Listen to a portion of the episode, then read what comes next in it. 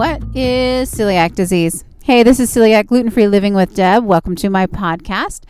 Uh, please rate the show five stars and subscribe so you don't miss an episode. And when you rate the show five stars and when you write reviews, that really helps other people just like you get uh, to this podcast, find this podcast, get support.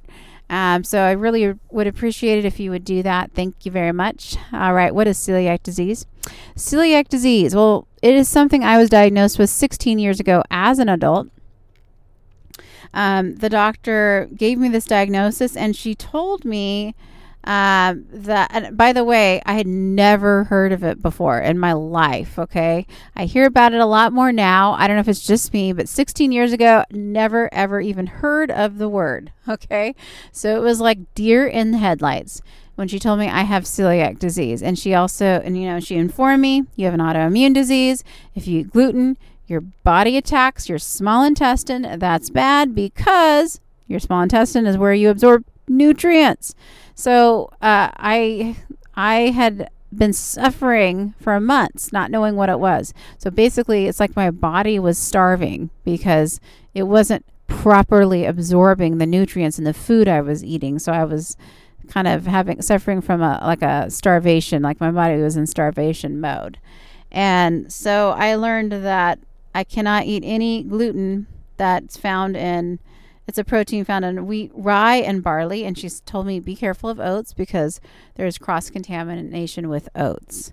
And, uh, you know, supposedly one in a hundred people in the world probably have this disease. I don't think everyone is diagnosed. And supposedly there's a genetic predisposition. Um, and so if you have it, someone in your family is more likely to have it. And um, I hadn't known anyone in my family um, actually at that moment that needed to eat gluten free. So I this was all news to me. And um, to top it off, um, at the time I was a vegetarian, and the, interesting thing is, is if you know anything about a lot of vegetarians, I mean, just me per there's a lot of different kinds of vegetarians, okay, but for me, I relied heavily on grains. Um, and so this diagnosis, um, being a vegetarian, um, really took a lot out of my diet, like pastas and breads and things like that, which I realized at the time was a staple actually in my diet. So it was a really interesting and hard adjustment. So, um, anyway, so that's what celiac disease is. It's a very serious illness. If you don't uh, take care of it and you just continue to damage in your small intestine, um, it's not good. It's not good. So if you have the diagnosis, really look into it.